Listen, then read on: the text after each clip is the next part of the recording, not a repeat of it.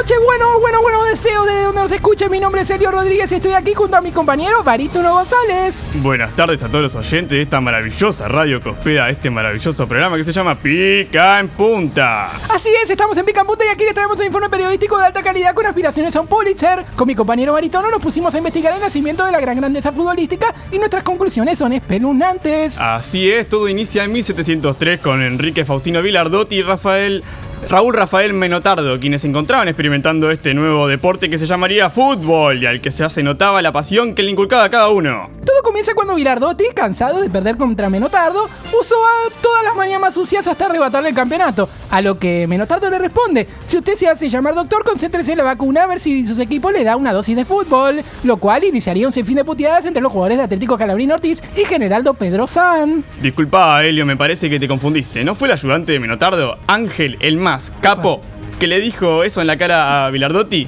Puteando solo como él sabía. Porque Menotardo es recordado porque siempre perdía ante Vilardotti. Ahí fue cuando Pancracio Nipaga escribió la nota de los 125 mandamientos del fútbol dinámico e impredecible que hablaba de la grandeza futbolística que llevaron a gran Atlético Escalabrín Ortiz a ganar la Champions del 56. Helio, ¿cómo tus, abuelos eran bilardistas? Eh, con razón sos tan boludo. Barito, no vayas a cagar. Mi abuela me contaba que el flaco este, cuando no estaba fumando un pucho, estaba diciendo boludeces. Por suerte, cuando era chico, pude llegar a ver a uno de los discípulos del doctor, Diego Sino Arriega. Que él decía que del segundo no se acuerda nadie. Imagínense si se van a acordar de su ídolo, el que se fue en primera ronda. No me hagas calentar, Barito, no. Se nota que no te llega el agua al tanque, nene. No te metas con el loco Cielpa. Helio, ese equipo jugó como ninguno y potenció un montón de jugadores. Bueno, basta de parada, Badito, basta de pavada porque nos está escribiendo la gente a arroba te los cupo así nomás. Hay un tweet que dice, saquen a estos delincuentes del aire, se nota que no armaron ningún informe y están robando cambiándole los nombres a los grandes de T de nuestra historia. Bueno, Barito, no, yo te dije que se iban a avivar, ¿eh? Eh, Helio, véndese algo porque nos echan a la mierda acá, ¿eh? Eh, bueno, una conclusión, ¿quiere que diga? Sí, por favor, te lo pido.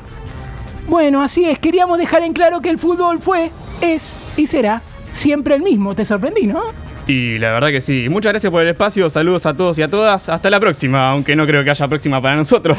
Como dijo mi compañero Barito Nuevo González, hasta la próxima. Mi nombre es Sergio Rodríguez y esto fue 10 cosas que siempre quisiste saber y nunca encontraste en Google. Chao. Pica en punta. Si el fútbol es show, nosotros somos los teloneros.